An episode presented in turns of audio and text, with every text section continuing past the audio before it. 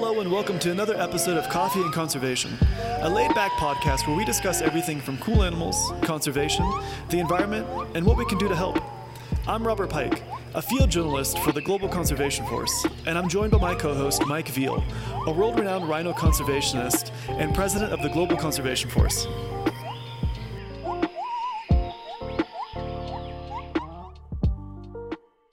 Welcome to another podcast episode of Coffee and Conservation. I apologize for the delay in episodes, but we've been busy in the field. Today, I am excited to have a crew member, a friend, and a longtime conservationist joining us on the call. Lauren Lee, who is our GCF Education and Outreach Coordinator. Uh, she works on multiple programs outside of that, though. Um, Lauren, welcome to the show. Hi, thanks, Mike. Um, it's nice to talk to our listeners on our podcast. Like Mike said, I am the education coordinator for Global Conservation Force, and I have been for a handful of years now. Um, but from the very start, we have focused on educating people here locally in the US and abroad, and it's been great to see how it's been growing so far. Yeah, it's crazy. I mean, so Lauren, you started in 2017 with us, right? Mm-hmm, correct. Awesome. So it's been a little bit of time now. It's crazy how fast time flies. Uh, Yeah. So today's episode is recording in mid-November 2023. So Mhm. we're almost going into the 24 mark, which is crazy. That's insane. And the projects are still going strong, so it's nice to see that things are holding even with all the hiccups and obstacles. oh my gosh, yeah. COVID being like the the nuclear bomb of obstacles. Can't hold us down.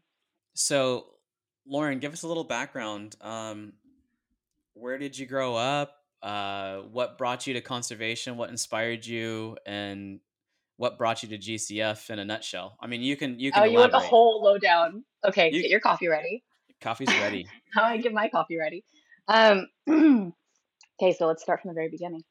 Um, I was born in Philadelphia and then moved to San Diego.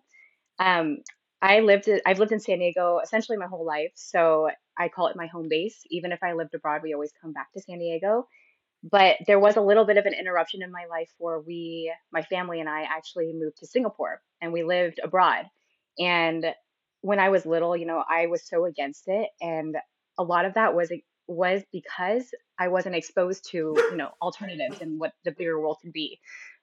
As soon as I moved to Singapore, I realized how big the world is and like how much my perspective was going to change. And it was during some really formative years. It was throughout my entire middle school and all throughout high school. And I even stayed there for my last um, senior year on my own with a family friend. So that was like a whole new perspective of being on on your own and really taking a new lifestyle. Um, after that, I moved to Chicago for college, and I was so focused on going into veterinary medicine.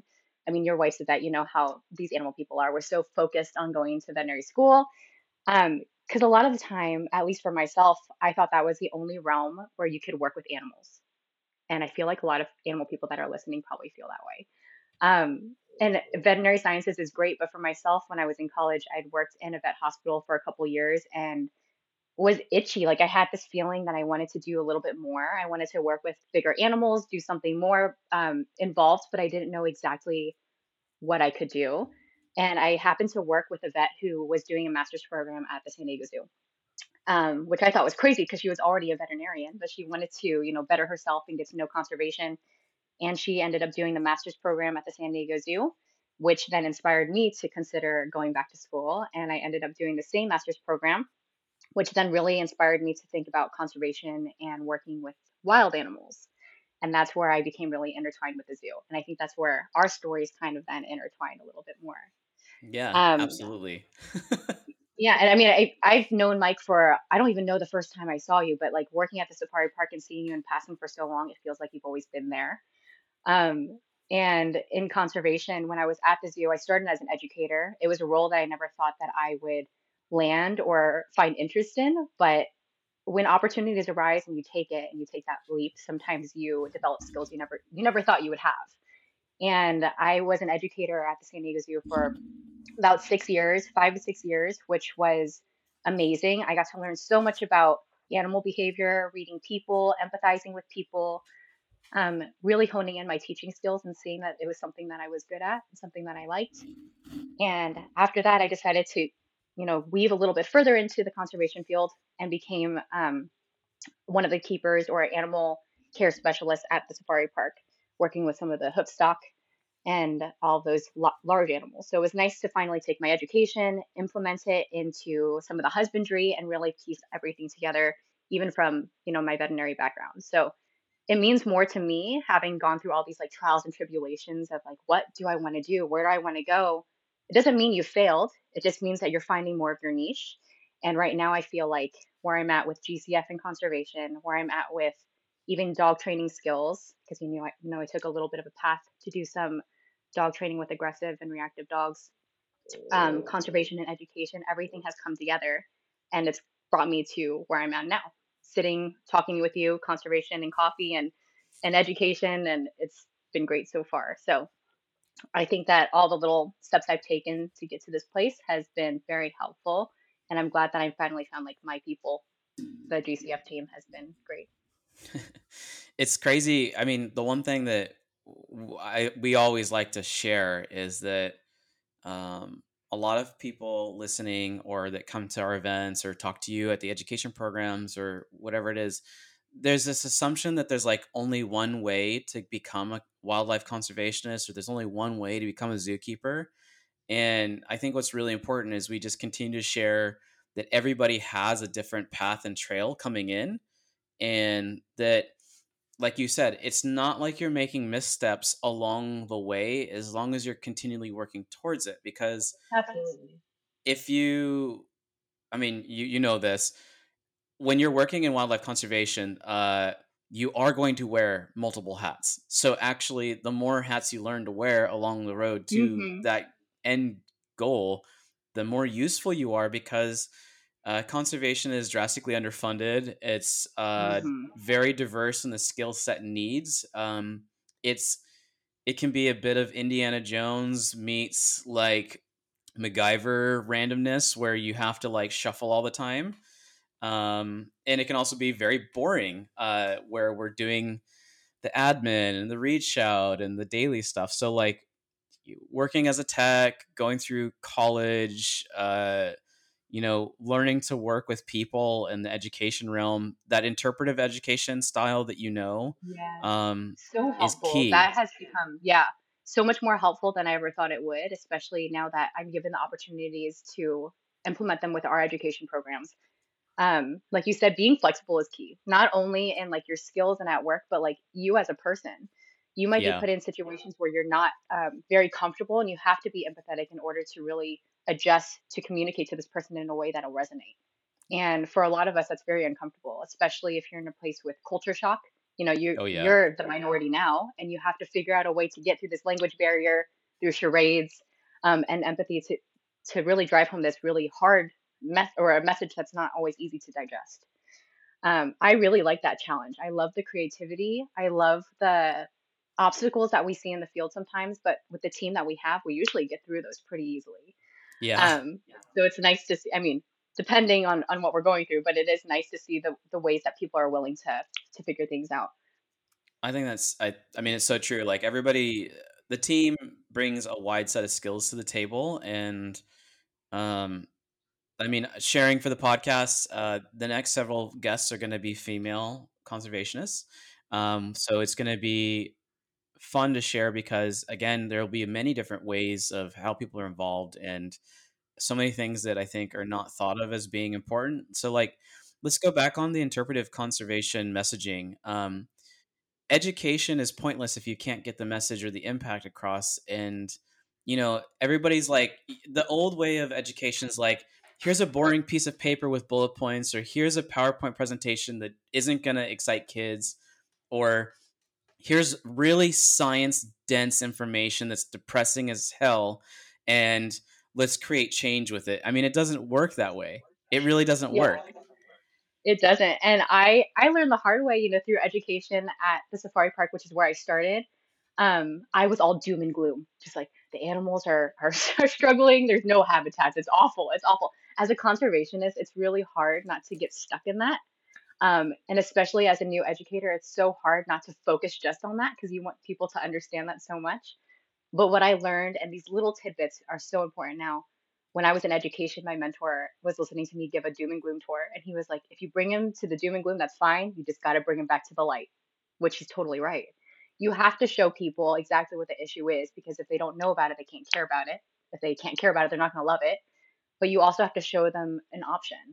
You know, what I like about GCF is we don't go in um, and tell people that they're doing things wrong. We tell people where there are shortcomings and then we provide them an alternative or we support them in a way that is going to make them even better with their skills and strengthen all the things that um, you know they may not have had the opportunity to exercise in the past we're giving them you know safer ways to go about things more education to better themselves and know how to hold themselves in in dangerous situations or you know in life. So yeah it's just it's just interesting it is right? we, yeah.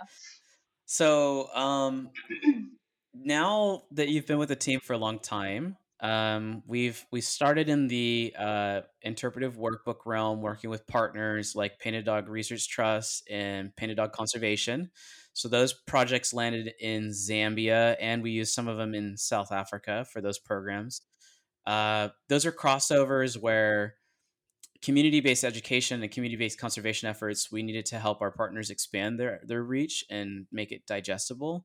Again heavy science right? So that was one that's interesting. Um, of course the big project that you launched with our partners in vietnam is our giant wildlife demand reduction program or i mean that's what we call it but it's a wildlife conservation immersion um, immersion program to help create wildlife ambassadors and wild warriors in an area that's heavily impacted for all wildlife conflicts style crime and demand and and and and right? So you've been on those ones and we'll come back to those in a second but you've also now toured with us as instructors and learned and seen the complexity of training rangers with content that is educational but it's operational. So there's a huge difference between talking to kids in classrooms and rangers with life saving or operational training. And then there's even a huge difference between the rangers in certain areas. So you've got yeah, to experience that so much.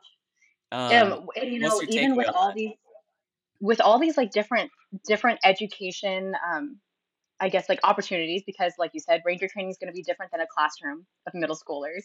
There's a lot less filters out in the field.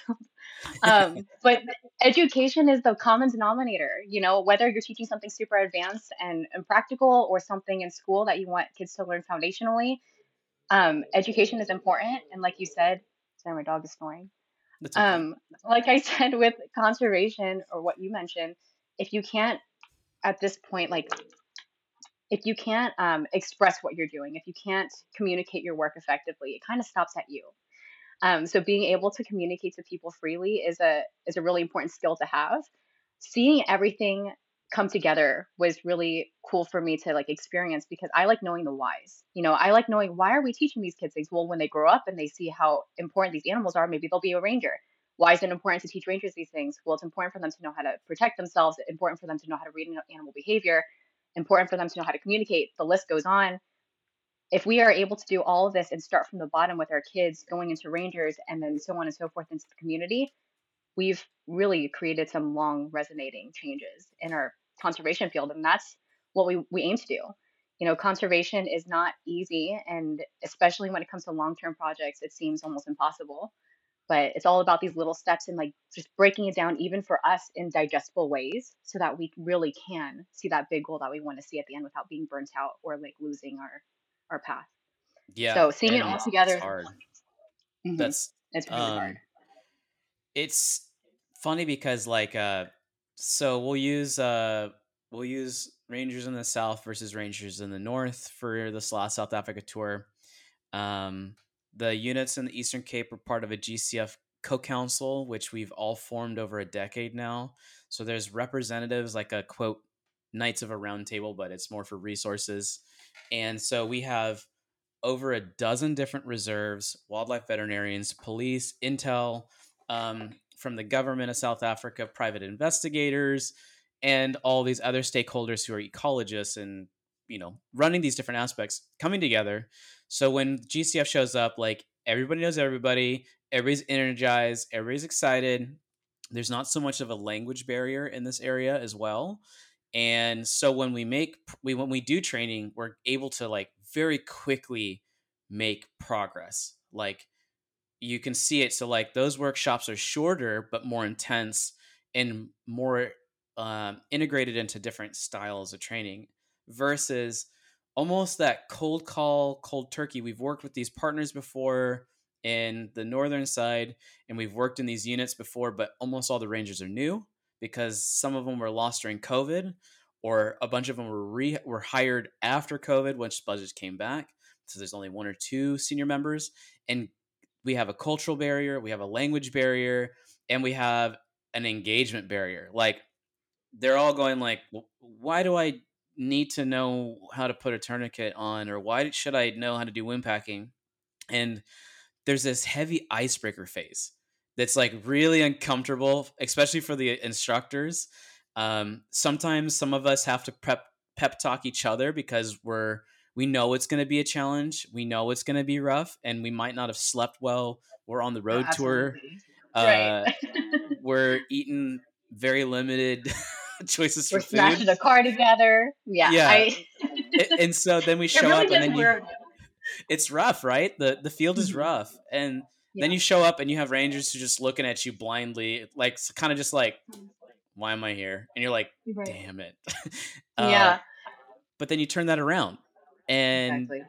at the end you have them laughing and sharing stories and looking at the videos and the pictures um, and that's where the impact comes and like uh, what was that like for you to see specifically when you're like you're like in our huge home base where like we have the wildlife corridor the habitat expansion the rewilding the ranger training the annual base we have our canines mounted and then we went to like the rural bush back to some right. of our rural partners and you're like whoa this is a little stiff. It's almost like yeah, it's almost like a time travel a little bit based off like like I, I would imagine that's how a lot of the ranger teams might start. It's just that some that are further away kind of are stuck. It feels like they're stuck there just a little bit. Yeah. But it doesn't mean that um, you know, we can't get through to them. We we're just flexible with like, okay, then let's start with an icebreaker. Let's make them do something. Let's make their bodies move. We're gonna go straight to a casualty situation, make them do yeah. that, and then we'll talk about classroom stuff um, which did shake it up, you know, for them a little bit, being able to like actually move and feel things. This is where the informal education comes in. You know, feeling the tourniquets, actually like acting things out together really did get them to loosen up and see like, oh, there probably is a huge um, benefit to this. And, you know, on that note, we even had a ranger that was in our group who had just like sliced his hand open with a, um, a machete earlier. Right. Yeah. So yeah. that was like perfect. It was like a perfect uh, scenario to practice with the whole team. And I think that really drove the point home a little bit more. But it was interesting to see how um, the team quickly, I mean, us, we were able to quickly see that the team wasn't going to be, the Rangers weren't as engaged off the bat. So it was just time to to switch it up a little bit and that wasn't something that took very long for us to notice i think we kind of predicted that beforehand so yeah it's yeah. nice to it's nice to know that but they were great they were a lot of fun and i think at the end they had a, a really fun time with all of their um, practicals that they were doing i think they get a kick out of that yeah. seeing all like the makeup and everything too. What's interesting in that class setting too, so this was in the KwaZulu Natal province of South Africa, so not the true north side of the country. So for all of our South African listeners, don't slay me for the map. Um, but this is where Lauren joined us for the uh, Eastern Cape and the KZN wing of trainings, and then uh, a few of us moved to the actual like Hoedspruit area, the Greater Kruger and the Kruger overlap. And yet again, a, a total change of scenery and teams, but what's always so interesting is is again this is a really wide throw of people. It's uh we had men and women in this course that we're talking about specifically this time and we had ages from like 19 to probably 50 in the class setting and there was uh 26 total people yeah it was our largest group huh? yeah. yeah. So you have these these complexities. Um but yeah it's it's interesting to tie that in. So uh, let's jump backwards a bit. Our big program that we co launched with our friends at Wild Hand in Vietnam, um, this program is multi-dimensional in its wildlife education, conservation, and messaging, um, targeted for students in Hanoi, which is again one of the most um, the highest demand cities for wildlife products and or illegal activities from illegal pet trade to you name it. Um, so Lauren worked, you know, you worked on this big three month program launch that now has a whole life of its own and it's got other outside modules and it's the wild warriors program specifically that we are involved in um, why don't you kind of start telling the base of that story and we can pick it along as we go because it's it's such a big story to yeah. kind of explain and it never translates over in any of our social media posts or any of our website stuff. It's so big it's yeah. hard to explain. Right right and you're right i mean it's it's its own like monster it's taken off on its own it's great. Um but as you guys might know people that are listening education isn't always sexy I, have said that to you so many times. Like education's not sexy. No one wants to hear about it, but it's, it's so, so important. So we yeah. have to make it. Yeah, we have to make it um, interesting. And this is where again informal education comes in. Um, Chow, who was the original president of Wild Hand, he um, decided to start Wild Warriors, which was this demand reduction project or wildlife conservation project out in Vietnam and it was comprised of mostly this volunteer group was comprised of mostly veterinarian veterinarian students. So lots of people in the sciencey world. Um, these veterinary students wanted to start an education project where it would run for about three months reaching different ages of students and different um, groups of students that are close to areas with lots of wildlife. Um, these schools are specifically targeted because they usually push up against areas that have been you know, poached illegally for wildlife. The very first year that we started in Vietnam um, in 2019, we focused mostly on bear bile because the neighborhood that the, the school was near to, adjacent to, was really big in bear bile. Um, for those of you that might not know what bear bile is, sun bears are often used um, in really horrible captive situations to basically extract their bile um, bile is used traditionally for lots of different things like fevers, um, depending on what cultural background you're talking to. They can be used for, you know, party drugs or whatever it might be. But out in Vietnam and Hanoi, there was a lot of kids that were privy to this and they simply didn't know that it was an issue because they were around it all the time. So this is where the education is important because once kids understand at in school in a fun way that's engaging, then hopefully they talk about it at home. Um, and then the information just spreads from there. But we started in 2019. They focused mostly on middle school students, and then the next year they decided to go even bigger, reach more students with um, middle schoolers and high schoolers, and now we're in university students. So it's been amazing to see how they're just continuously pushing um, for bigger and better. They've been highlighted by some of the Vietnam news channels, which is amazing. Chow, who was the president, has started his own like community outreach programs for kids in conservation too. So he's getting bigger and being more inspired with what he can um, do and the people that he can reach. So at this moment, they're going into their fourth season and they're hoping to reach thousands of of people in universities, in multiple universities. So they are unstoppable. This team, um, and we're in close contact with them. So they'll be reaching out to us very soon about more updates, which is exciting. It's rad, and I think so. Like, there's there's there's more than just like the education in the classroom. There's the the field trip aspect. Um, there's the games that you guys played in the classrooms, like you said, that kind of interpretive. Um, but you guys, I remember hitting, especially the I mean, the second year expansion on that, or sorry, no, that was still first year. Uh, was you you talk about the key animals at risk and then you talk about other things like plastic pollution and illegal pet trade and the the like cub petting style things and they're getting a really well-rounded education in wildlife conservation that's immediately in their area.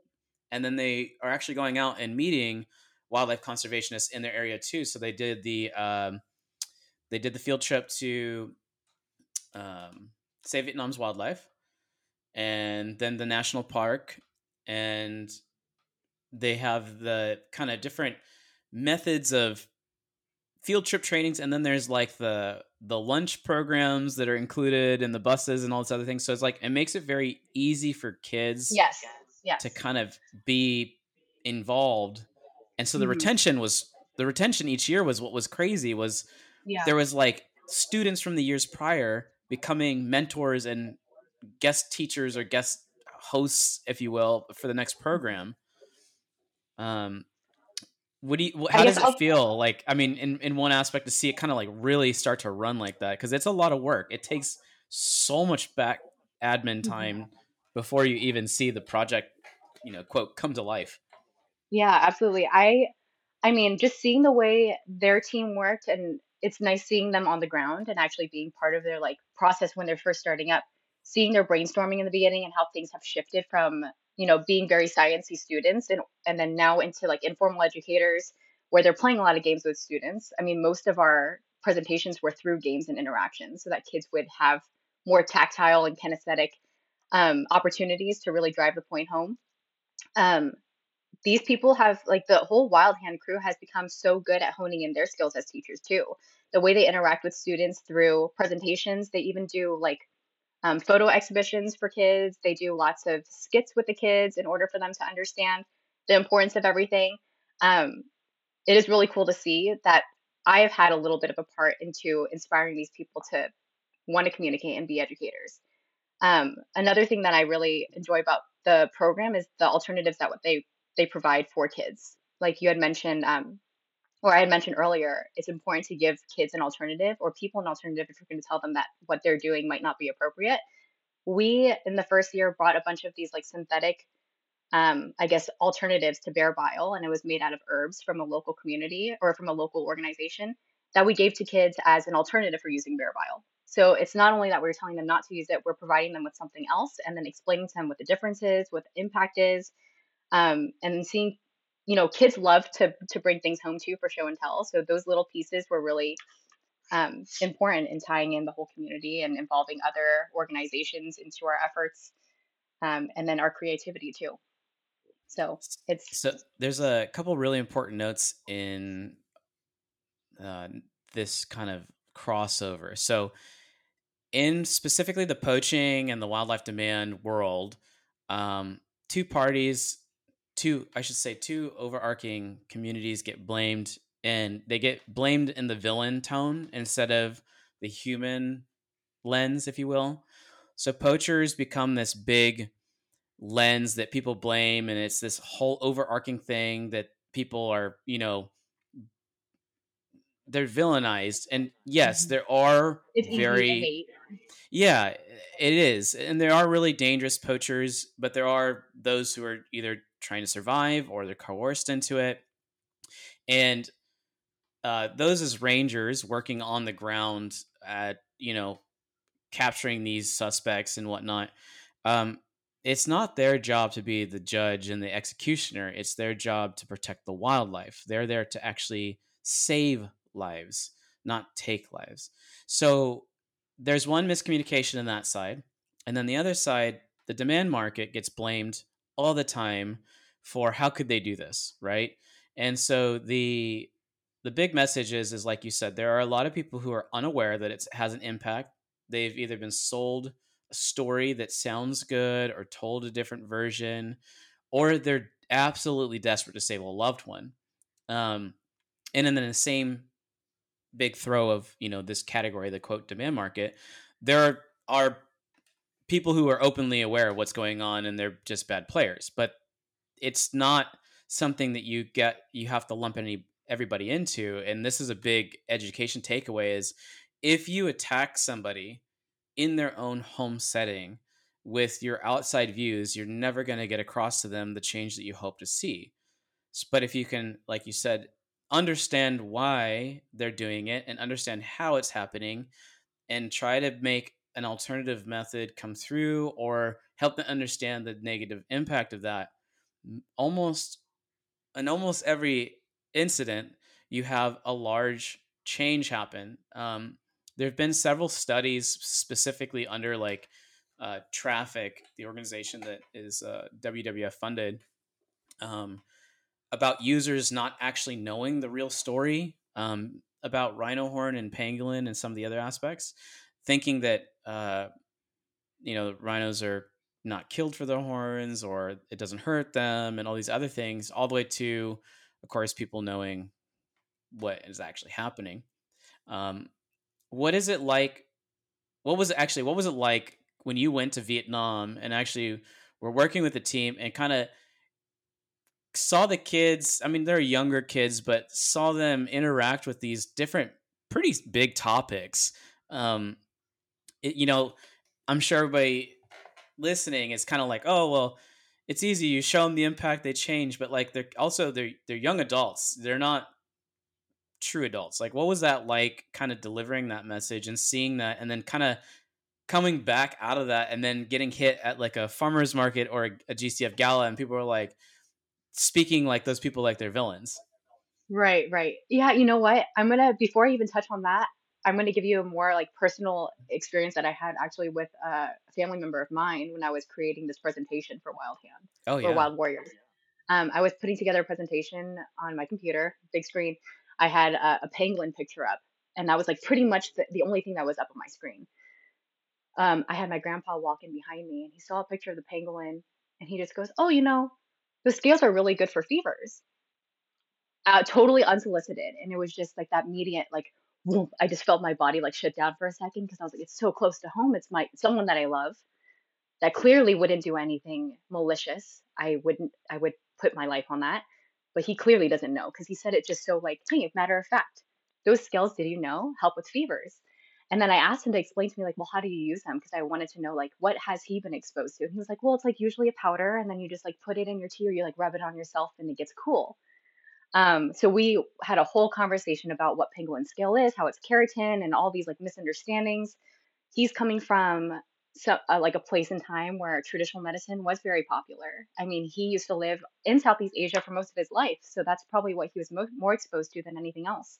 He did not have an education like this, that's for sure.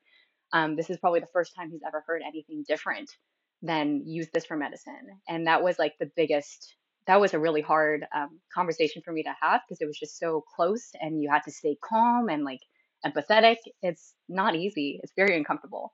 Um, and that's kind of, you know, with kids, they don't have as much of a background with these resources yet. So it's not as intense. A lot of it is just like they are privy to these things and they might not even know that they're bad. But seeing kids like light up, you almost see like a light bulb go off in their eyes when you finally get to a point that they can resonate with or understand.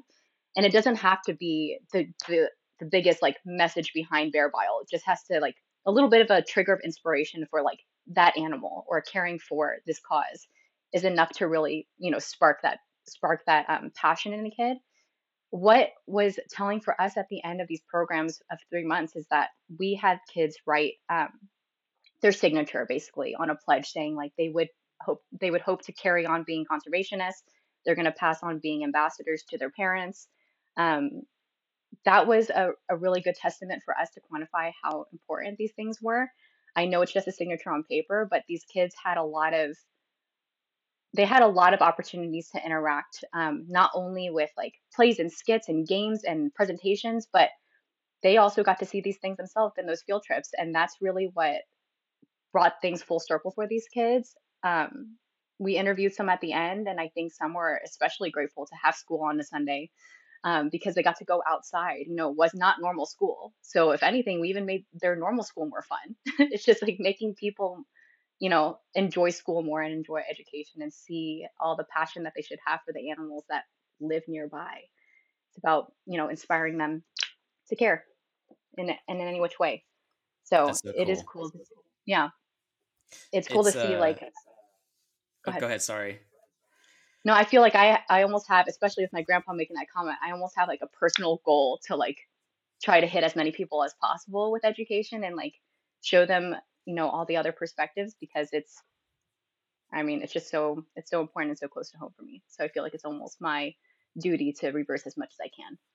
So I love the the the family example there. So f- um, a lot of folks are not aware that the U.S. un- i- is up in the top five countries for illegal wildlife products, and it's not just quote these other places far away with people who are quote different from us it doesn't it, that, that's not how it works um It's not. And like having lived in Singapore, um, I traveled a lot through Southeast Asia and seeing these wildlife products is very common. And it might not be a rhino horn, but you'll see like snake wine, you know, with endangered yes reptiles. It's like everything. Um, and it's it just proves even more that it's just a cultural it's a cultural thing. Um, it's a big monster that we really have to that we're up against right now. But things are changing with social media and with like the way that we can communicate like this, like from afar and have people listening. That's important. Um, it might feel small, but with all these like little things that we do, it's going to make a big difference. So yeah I will never stop talking. and you have the you have the ability now to with social media and you know the kind of the integration of methods have familiar ambassadors from within their own communities who become like the champions or torch runners. And it's really important because again you're not trying it, it kind of reminds me of like almost cigarette ads in the us like you still have people in the us who are adamant that cigarettes don't do anything to you and you're like okay there's a ridiculous amount of information to prove you wrong and then someone's like yeah well my grandma smoked until she was 152 and she's not you know she didn't have black lungs. You're like okay you know? Um and then then obviously the majority of us are like yeah that's not that's not good for you. Uh the other thing that i think is funny is like another campaign that amazingly got so much flack in the us and it actually still does in some other places uh is seatbelts. Uh introducing seatbelts was like almost like a, a waging of a cultural war where people are like you're trying to take away my freedoms in the united states. And trying to help people be more safe in the you know accident realm with the statistical proof that it's helping you still have people who are arguing against it like nope seatbelts actually killed this person. You're like okay. Um every coach every culture has a faux pas in that realm like there is something like that uh Absolutely. I think like when I go into a classroom, I'm not only trying to like inspire people about like that animal or the cause and whatever our focus is, but I want these kids to think critically. I want these people to think critically. That is my underlying focus um, when I approach somebody. Uh, it's not just giving them the answer. You know, we have these phones where we can just like look up answers right away, but it really strips people's potential to think critically. And that is hugely a problem in everything. Like the seatbelt yeah thing, that alone. It's just thinking critically. Think critically. Yes, maybe it wasn't great in one situation. Doesn't mean that you shouldn't wear a seatbelt ever. Um, think critically about what the the root of the issue is, and then go from there. i That's I i so agree and also i think so it's human nature to simplify things so that we can translate uh-huh. it and share it but hmm also almost everything we're dealing in is is a human based problem or cause or effect and none of that is simple in the bigger picture Uh-uh. No. so uh, understanding don't like that in the realm, that's true I, no That's one not f- change is one of the hardest things for people in general absolutely. Yeah. Even if it's something that's not very big. We understand that. It's important to understand that as a human, it's not easy for people to change, but that's why we have to make conservation easy enough. We have to make those paths easy enough, right? Um, and same with like the way we operate. The team that you see, the team that you're listening to, these are the people that go out. We keep it simple. These are the people. We bring it out, we bring it in. Um, we'll help, you know, create that network. But I think that's uh, very important to keep in mind. yeah i agree um so what would you say was your favorite moment out of the wild hand project stuff that you've Oh, seen over the years my favorite thing. Oh man. Um, actually, one of the favorites. So going out in the field, you know, it's not glamorous all the time. no not at all the funniest thing ever. So I wasn't.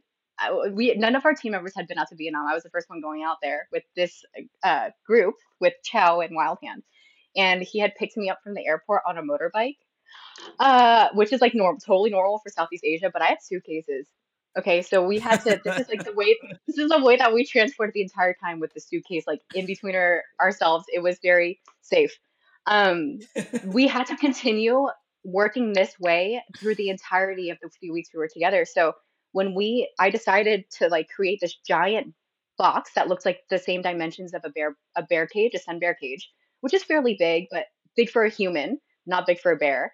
Um, so we had this giant box that I had created with like little tube wires coming out of it to simulate what bear bile would look like with a bear sketched on it. And then I remembered we had to transport it on a motorcycle. so we had to wear it. I wore it over my body on a motorcycle. I couldn't see anything. Um, that was pretty hilarious. I'll have to send videos of that to you. But a couple of us had to like change wearing it because it was just so hot and heavy.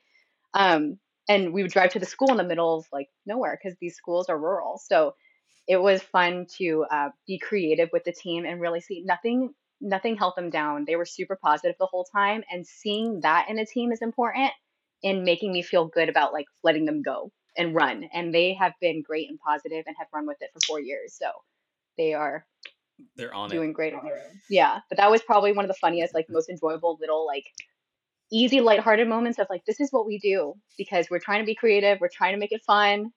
Uh, we're just gonna put this box on her head and go. The Godspeed. the the that is like so field conservation in a nutshell. I mean, everything you plan for everything and then you just get completely freight trained by the most Right. basic thing in the day. You're like, really? yes. But it's Um, so it's comedic relief, if anything. We probably educated hundreds of people on the way to school with that box. oh yeah. At sparked curiosity. Um, I mean, this just brings me back to like uh, the ranger training trip you were on with us just recently, and the uh, The power going out, and the fuse box being in a locked garage that we couldn't access, and we couldn't cook dinner or do anything. You know, I feel like we should also do a side co- podcast of just like the things that happen in the field. That Oh. would be pretty fun. You know, we actually share them on this podcast because there's so many dang do you? curveballs. Yeah, too many. every every trip so like let's see this last ranger training trip it was that was like the start of the oh actually no the start was getting the rental We didn't that was too finish that part. yeah Yes. so th- the so i'll go back to the house power we were exhausted um it was either the first or the second day we were starting the training segments and there's a lot of load shedding or power cuts in south africa this part is planned and we know this we deal with it all the time which usually it interrupts your Wi-Fi and your cooking and your showers and your heated water and all this other stuff. Well, this Airbnb that we were all using as a home base for a couple weeks, um, they had a fuse panel inside the garage, which was detached from the house, and it was locked from the inside of the garage. And we're trying to get a hold of the Airbnb host, and he's telling me to use a garage door opener, which uh, power's out, so it's not working. Duh. And then the keys, there's no key that can un- unlock the special deadbolt that someone did. But there's a million keys. But there's a million keys. There's like 40 freaking keys in this house, and they're all hung all over the place. And this guy who owns Airbnb is up in Johannesburg, and he's telling me, "Yeah, find this kind of key, which had a name on it. Which there's like five of those keys in multiple locations." And eventually, had to get a locksmith crew out, which was not a locksmith crew. It was like the podunk security company that broke the frame of the glass window, climbed have in, yeah, which we could have done. Climbed into there. He opens the deadbolt from the inside of the garage, which none of us could access. And then it's like raining that night, and there's all sorts of other stuff going on. And I was just like, oh my God, this is so This- good. this is the field. And then Guys, we got so creative though, trying to get through that house. So oh, we did. continue. so yeah so that was just like one of the hiccups but the the first the first hiccup that really set the tone for the amount of headaches that were going to be delivered by the field gods on that trip was when the car showed up and it was too small and then the next car showed up and i was all excited because i had gone through like the extra headache of like send me a picture i want a picture before we get there because we, we're going to be we're going from the bush to like the rural bush and we're supposed to have a Toyota Hilux with a shell so we can put our training equipment back there easily. Walk up to that truck. The guy is so excited to show me, and I'm all excited too. I'm like, oh, thank God, it's the 4x4 edition. It's lifted, it's like trail ready. There's four of us traveling together. We have space. It was like there's, blue like, balls for you, Mike. Oh, The dude, I was so inside. stoked. Oh, yeah. And then the dude from the rental car company puts the key in the back of the shell to load our luggage for us, and just it cracks in half. It breaks. It like turns into dust. It, yeah. It's the way. and I literally just flat pan started laughing like, "Fuck this!" Like, you cannot be So serious. close, but so far. and we were supposed to have a meeting within or i was supposed to have a meeting within an hour of that time frame and this is killing time and then we had to drive off site to get a van and then the van didn't have a freaking scanning Toll hub path. the toll pass disc and i was like oh my god this is just getting I, know, I got i got so pissed at one point i just like i walked away because the guy was like asking me dumb questions I was like please stop asking me questions you guys have fucked this up so bad. I just need to walk away so I don't take this out on you. Because like I know it's not your fault, but you're pissing me off. Like you need to stop. Mhm. Emotions run real high when you're tired. yeah, That's for no sure. sleep, multiple flights, and then I was like, oh my god. And then um, you had a couple unfun champion moments. You got you had allergic reaction and you got like food poisoning too. Yeah. so glamorous. I woke up one morning, I had like a fat lip. I was like, what is happening? I did nothing, but I guess this is what we're dealing with today. And then I had food poisoning one night, which I did to myself, which was not fun. Um, so with load shedding, be careful when uh, you time when you cook, because that might affect your health the next day. I think the funniest thing, curveball. I think the funniest thing was, um, and now we're going on a tangent, but when Lambert shot his uh, gun, what was that? oh, what was that the- gun? when he shot that little paint gun and like gassed us out by So- accident, quote unquote. in uh so here's a time warp to bring it into context so in 2017 um we started working with Mignani Private Game Reserve, and we have now we have a canine unit there with our canines Rolo and Thor.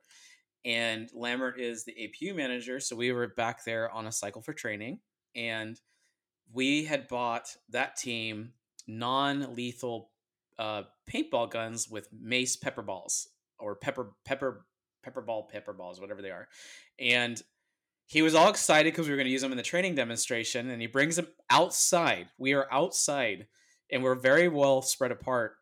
And he accidentally shoots one off and it blows up on the wall and it's about maybe 20 feet from me where i'm doing like admin while chris larson our medic is training and natasha's running photography on the side and lauren's helping with chris. And it's all happens in a flash of a second and then like all of us are gasping and our eyes are running and our nose are going and like just nonstop Just teaching medical training with tourniquets coughing.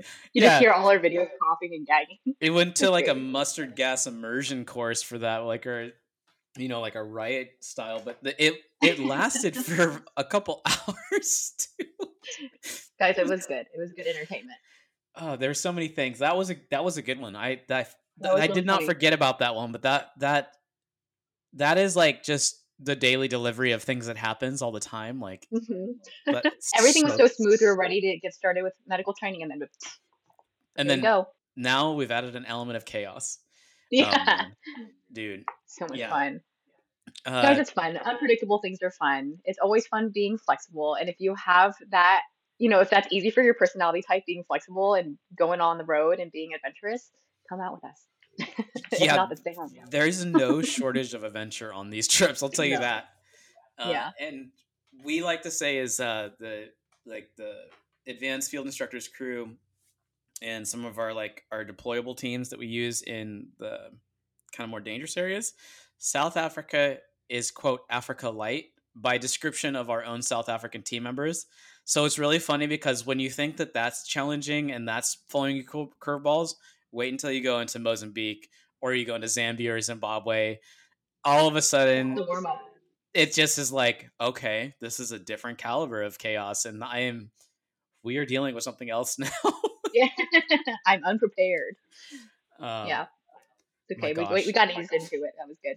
yeah i mean so let's i guess let's talk about eco tours then so you've also Yeah. been with jeff um, one of our board of Mhm. directors. On the guest led eco tours at the lodge which is not field life No.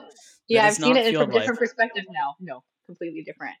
So for eco tours, for those of you that rather have uh, a more controlled, potentially, uh, outing with us, eco tours are great. Um, they can be what seven days long or so is yeah, what we're seven doing. days. Um, eight to fourteen people depending, and you know you stay at one of our reserves, but it's beautiful. If you're talking about like five star, like here in the states, it's like that. Um, nice pool, at least where I stayed at the Homestead Lodge. You know, you have game drives every day, three course meals like breakfast, lunch, and dinner. You get quite um, hefty after those. It's a lot of fun and really relaxing. And like we always invite you guys on like procedures and stuff if there are things going on. So it's a little less adventure dirty, um, but really fun. So if you're interested in getting a little bit of uh, slow introduction into Africa and enjoying yourself like that on vacation, eco tours are the way to go. Um, the complete opposite for the complete The opposite for bush tours. Yeah, and that's it. Yeah. So like eco tours, you're gonna be living in the lodge setting. You're gonna have a host the whole time. Like like Lauren said, you're gonna have food. There's gonna be a cultural engagement. Um, usually it's a Boma night with a, a presentation and a dance and song. There's you're gonna visit the mounted unit. You're gonna see our canines with a demonstration. Um, probably do a drone demonstration, an ops room, an APU base visit as well.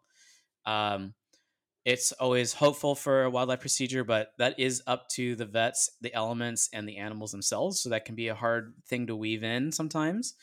And the best part is, is it actually is fundraising for our efforts. So you are Mm-hmm. enjoying yourself while actually helping us maintain those same efforts. So your trips are going towards those community pillars of community-based conservation, our ranger teams, and our wildlife management programs. Um, it- with And I'm going to emphasize even more that you can't really do this anywhere else.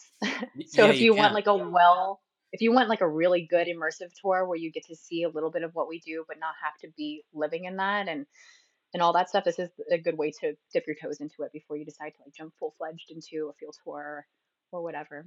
But yeah, it's a good so- um, overall for what we do. because it's definitely different than what's coming. So, um, myself and uh, Wesley Fisher, one of the other uh, canine instructors, we're going to be moving around Southern Africa, and this is like the full band-aid off scenario. So, for those who are really looking to get their hands dirty or really want to get hands-on experience, uh, you'll be traveling alongside us in bush camps, and we're going to be in the Greater Kruger region. But then Wesley and I are going to move on into Mozambique and um, that would definitely not be this lodge life. So if you're applying for those things, um, if you're interested in these kinds of outings, you can always reach out to us on the website, the social media pages, or directly if you have our email addresses. Um, and like Lauren said, we can set this up for groups. But if you're looking to break into conservation, the one thing that's really important is just choose baby steps and take action. Don't wait um, again there is no one way and only this way to do it the more times you visit the field the more times the more things you'll realize you can do that benefit conservation that are involved. Um, you don't have to be a phd you don't have to be an animal expert. You don't have to be rambo 2.0 and be this crazy jocked up version of a human. Um, there are many different platforms to be involved. Um, and I think that's what the fun is when you come out to the field. You get to see all those different variables and realize how many things are going into all of this. or Um, learn what you like and don't like. You know, there might Yes. be things that you're not crazy about, like that you might have thought you would have liked before. But yeah, I think those real life applications are going to help people definitely figure out their niche. Uh, I would say just focus on your passion. Wherever there's a passion, there's a way. Uh, like like I said at the very beginning of our podcast, I started in veterinary field and just like went through all these obstacles and finally found myself here.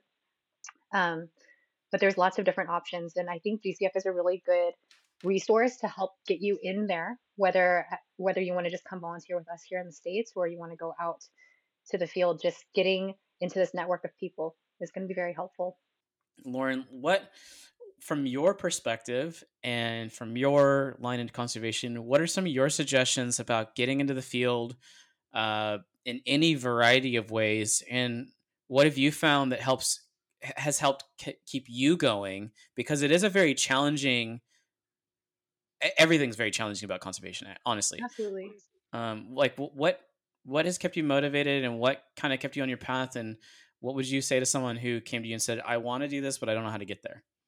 Yeah, um, good question. I I would say I think the easiest way to see if it if an organization is something that fits with you is try volunteering somewhere, doing easy things first with a crew, um, whether it's our crew or another nonprofit.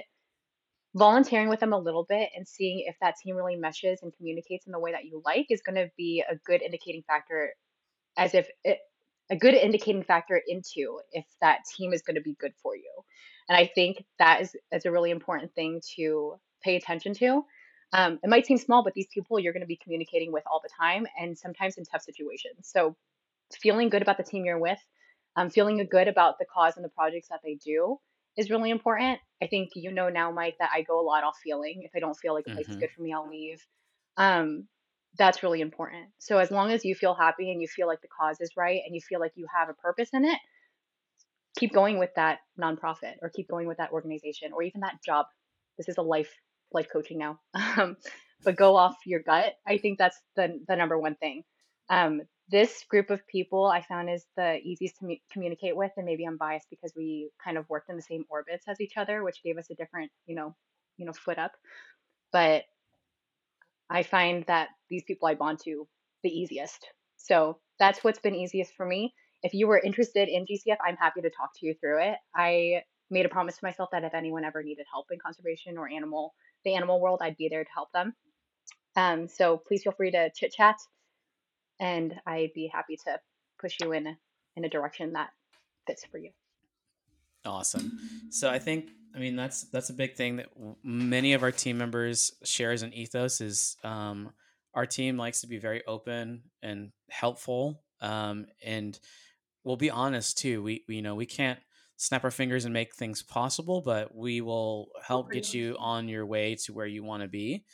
Um, I think the space for conservation has been fun. I our team has been a major trend setter and rule breaker of quote the old ways, um, and it's been fun to do that in many ways. It's obviously very challenging, and you hit it full force sometimes, but um, I think it's important to be self-aware that there if you feel like you're not part of conservation that you still have a chance and opportunity and if that's your goal fight for it go for it. Um, and education is one that is actually very easy to duplicate in some aspects. So if you are looking to reach out and have a presentation have a conversation anything like that lauren is going to be your point of contact for that kind of uh, detail within the organization. Uh, schools to colleges you name it, we have programs. We have education books, we have education presentations, and we can even adapt this to you know corporate world in some aspects because um, education takes many shapes and forms and we are flexible for all those different aspects of life um, and it is really important because if we can communicate these issues properly we can properly impact the change and then we're making progress um, and that's important because well, it's important to us because we obviously care about what's going on. Um, all right, I'm going to do another tangent. Okay. Your favorite. What was your favorite South oh. African food? Oh man. Okay, now I have to think back. Okay, so full disclosure, I ate more meat on this trip than I think I have in my entire life. Yeah, South Africa's kind of brutal for that. Yeah. Um, so usually when I'm at home, guys, I don't really eat that much red meat, and that's just based off, I guess, like preference. I just don't really buy that much. So it's I tried a lot of new foods, and that's why it's hard for me to pick what I thought would be the favorite. Um, I mean, I, ooh, you know what's actually really surprising? The lamb curry. Mm, that that was curry. really good. Was yeah, and that is definitely not something that I would have like bought at home, but you know, beggars can't be choosers when you're out there eating. You're just like, okay, I'll try it. You might like it, and I did. So lamb curry, I think that was like one of I can think of that was like different. So that brings up a really good uh, field tangent. Um, I, I hate to say things are not possible or impossible, but um, food is extremely limited in many of these places and a lot of times you're culturally offered things and so you Mhm. need to be respectful and engage Mhm. the lamb wasn't the in cultural engagement it was like the last option food type thing that was also like something we were told we had to try Mhm. and that was crazy good Yeah. um did you have any fun moments in vietnam with food where because i know like the food is so good in vietnam too so like. the, i'm sure you're having a wide throw of things that side like what was food like when you were in vietnam for I- the field tour I love street food. I love street food. And I think it's because I've been lucky enough not to get sick from street food yet. Knock on wood. I make myself sick when I cook, apparently. Um, I we had like pho on the side of the road, and I know it sounds disgusting to some people, but it is the best. Those like tiny little carts. Um, if it looks clean enough and you're just on your way, usually they're great. So that was amazing because I wasn't expecting to have pho at like 10 at night, and we just like pulled up to some tiny little cart and just ate pho on the side of the road. Um, of course, when you see fun stuff in these rural areas, it's gonna have like chicken feet and everything in it too. That's not something that scares me. That's something that my family eats as well. But I know it can be culture shock for some people. Um, so seeing like that real like rural cooking too was nice to see as a welcome to Vietnam right when I arrived. But the food was amazing and so cheap. The food is so cheap. oh gosh what I yeah like about traveling. that reminded me of the story of when uh, the uh, Robert, co-host of the show and uh, GCF field journalist, was with me in uh, rural Sumatra, and there's chicken feet dangling that are fried, and I'm like, Robert, you hungry? He's like, not anymore. I'm like, come on, Robert. Did he try it? You should have tried it. he did not. I jumped in. I mean, obviously, again, it was the only option, and we hadn't eaten, I think, the entire day. Um, but Robert's face was like, "I'm gonna die." I'm like, "You're not gonna die. You're gonna be fine." um, yeah. but I think that comes with that the the adventure factor too. Is uh, obviously people are Mhm. eating it and surviving in all these other places. Yeah. And if you see it everywhere, it's probably better than you think. Just Yeah. try it. Nothing bad is going to happen. I live by one rule when traveling, and that's live like a local for especially the food. Yes. Because if you try to I live like a foreigner in the food, you're more likely to get Mhm. sick. Absolutely. Absolutely. I agree. Yeah.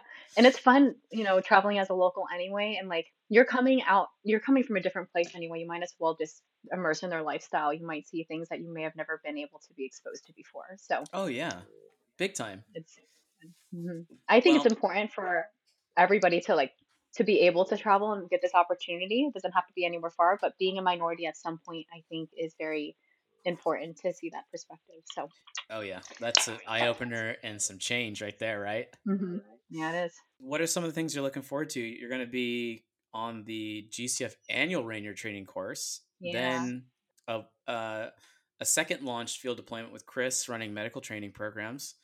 Um, that's going to be pretty exciting. That's coming up here April May 2024. It's gonna be crazy. I'm excited to do this moulage to like get my hands in that again. um, moulage for those of you that might not be as uh, exposed to, it's basically like silicone movie art. It's like uh, basically doing prosthetics and stuff on people during these um, drills out in the field. That was a lot of fun and really cool to to practice, but it's not like I practice that every day when I'm at home.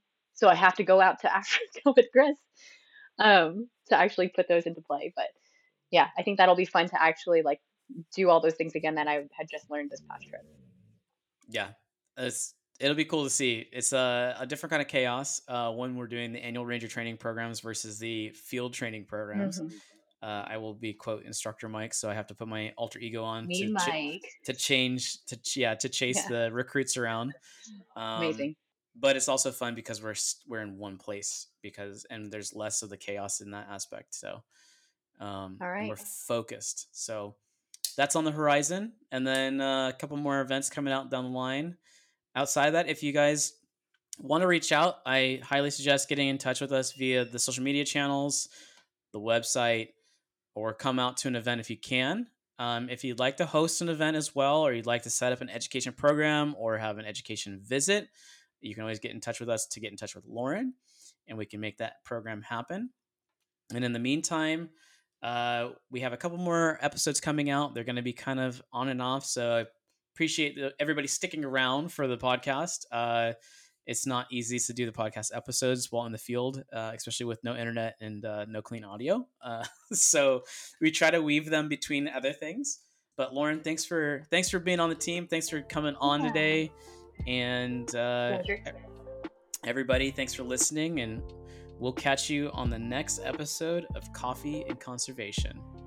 All right, catch you on the flippity flip.